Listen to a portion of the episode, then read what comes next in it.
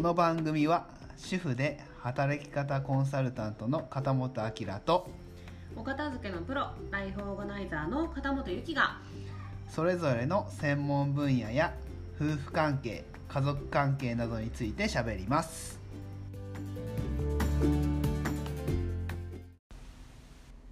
はい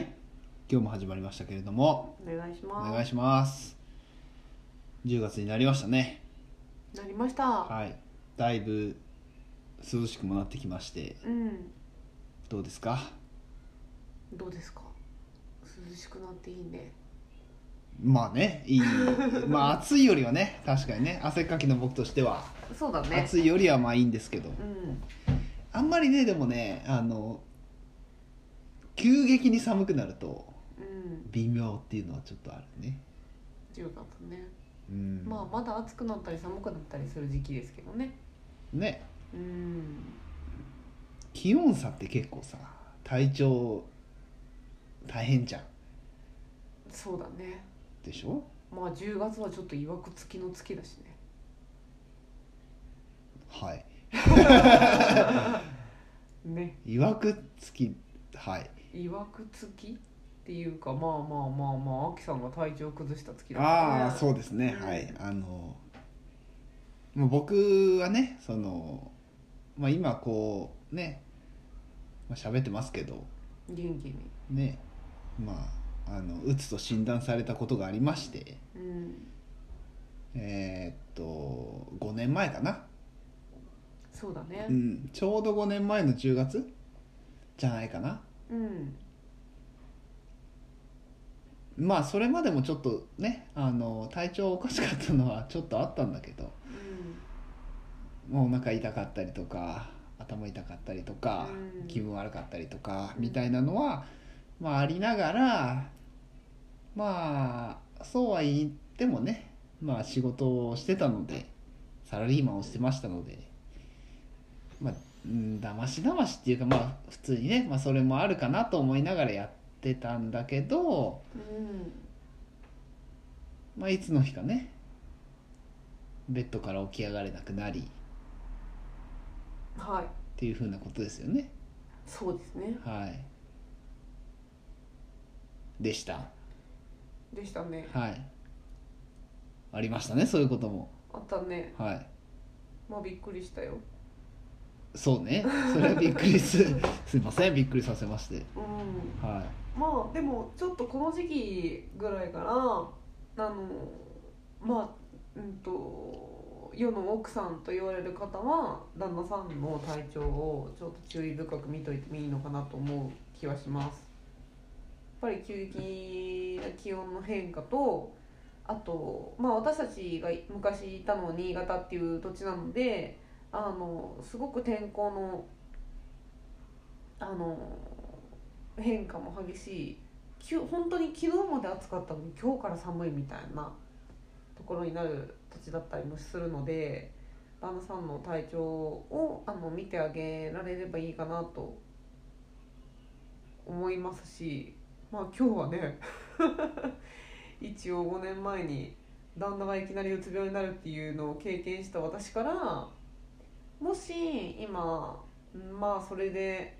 うわーって急に悩んだ方がいたりとかするとあの言いたいこと言いたいことっていうかお伝えしたいことを、まあ、ちょっとずつ伝えられればいいかなと思ってるんですけどあんさんはいほう。覚えてないんでしょ新しいね、この感じなんか。 何何え、こ、あの、いつもさ、あの、うんこっちから話する感じだけど、うんね。ちょっと新しい感じが。うんすごい見られてるな と思ったはい。まあこれは私手動で喋ろうかなとは思い、ったそよう、それでお願いします。はい。うんうん覚えてないんでしょあんまり覚えてないあっのす病気になった時の間ねあのねうーんと正確に言うと全く覚えてないわけではなくって、うんその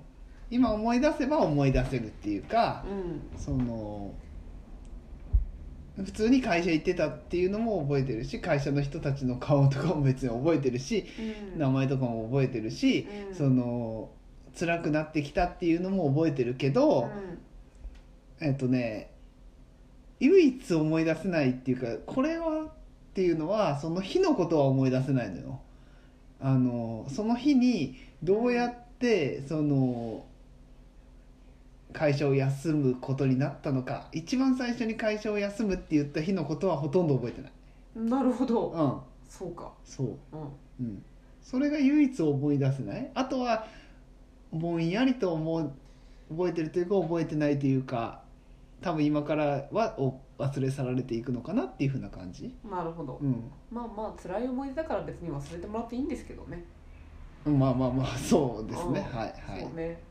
まあ私あのブログやってても、まあ、この話もちょいちょい出しながら実際どういうふうに乗り切ったみたいなか感じのことは実は書いてなくてっていうのをまあいつかはまとめて書こうかなって思っててずっとその5年経ってるっていうのもあったし、まあ、自分の中でなかなか消化ができなかったっていうのもあるけど、まあ、とりあえずはい旦那さんうつ病になりましたよもしくはうつ病っていうのを先生が診断することだから急にお腹痛いとか吐き気するとか頭痛いとかで超休みがちになりましたっていう感じになった時にあの奥さんに奥さん、まあ、配偶者のパートナーの方にしていただきたいこととしてはうんとまあ期限をまず区切ることですね。ほうん、あのまあ今でこそ秋もこんなにめっちゃ元気になってるけどまあいろんな情報を読んだわけよ私もうは秋が調子が悪くなっまあ秋が調子が悪くなった時にこれは絶対うつ病だなって私はもう確信したの確信したんだけど素人じゃんあはいだからまあいろんなのを読んだわけとりあえずで「ちょっと待って」で読んでえっとまずは期限を区切ってあげるといいのかなと思いました旦那さんに対してほうんあの「あなた今精神的に辛いからうつ病なんじゃない?」って言って「ああそうだよ」っていう旦那は多分ほぼいないと思ううまあね、はい多分ねうんうん、うでしかも私たちのその時の関係性がさ子供がまだちっちゃいのが2人いて私専業主婦で働いていません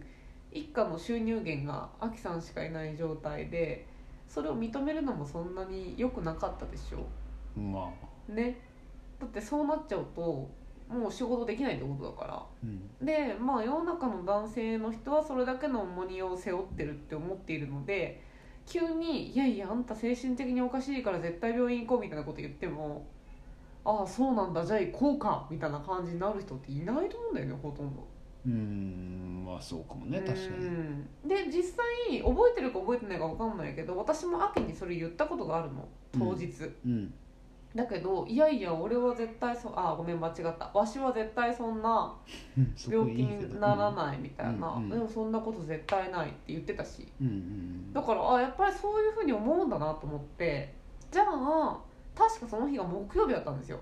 うんうん調子が悪いって帰ってきた日がうんで私はもう絶対次の日も休むと思ったんですようん金曜ねでうん土日休みでしょで金曜も絶対休むだろうなと思って土曜日日曜日休みで月曜日だから出社するのがあと4日後だったのうん月曜日にもし会社行けなかったら一緒に病院行こうって言ったのうんそしたらまあ案の定行けないよねうんそうすると旦那さんの中でもまあまあそこで行けなかったんだったらしゃあないなっていう気持ちが生まれるからうんまず期限をちょっと区切ってあげてほしいなんかうん急にちょっとなんて言うんだろうやっぱりダダメになったみたいな感じのことを認める時間ってなかなかないできないと思うまあ納得はいかないよね確かにね急にさ「あなたおかしいよ」って言われてもさ「いやいや俺昨日まで普通に仕事してたし」ってなるじゃんうんだからちょっと期限を区切って何日までっていう感じにしてあげるともっといいのかなと思いましたうんなるほどうね、ん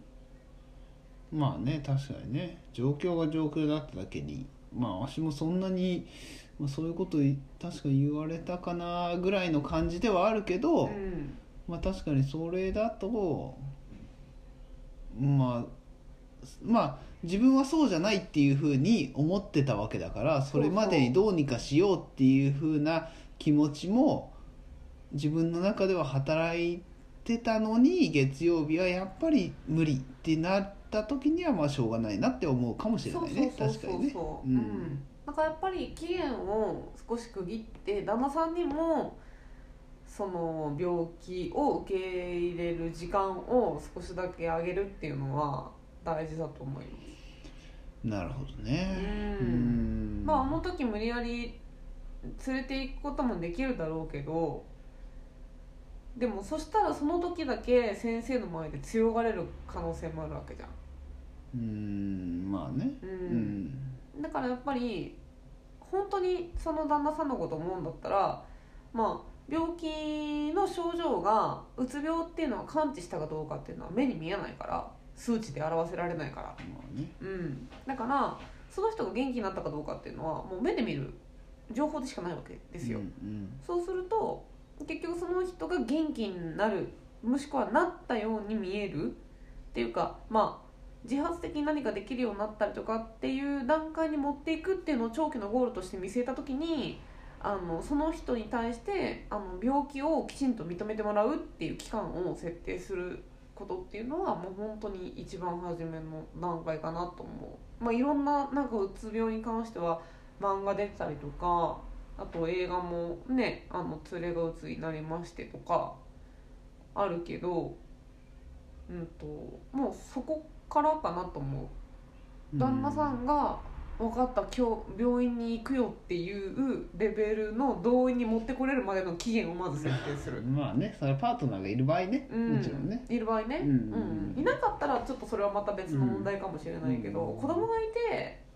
で自分がいてっていう状態の時はそれがやっぱ一つかなと思います、なるほど、うんうんまあ、このシリーズまだ続くけどね旦那うつ病シリーズはいこの 間あの僕ほとんど喋らないかもしれないですけどあのしっかり聞いてあげれ聞いていただければ幸いでございますうんいいですかそんな感じで、そんな感じですまたはーい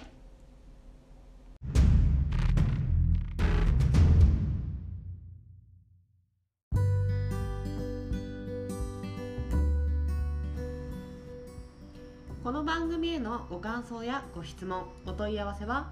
Twitter の「ハッシュタグかたまトーク」をつけてつぶやいてください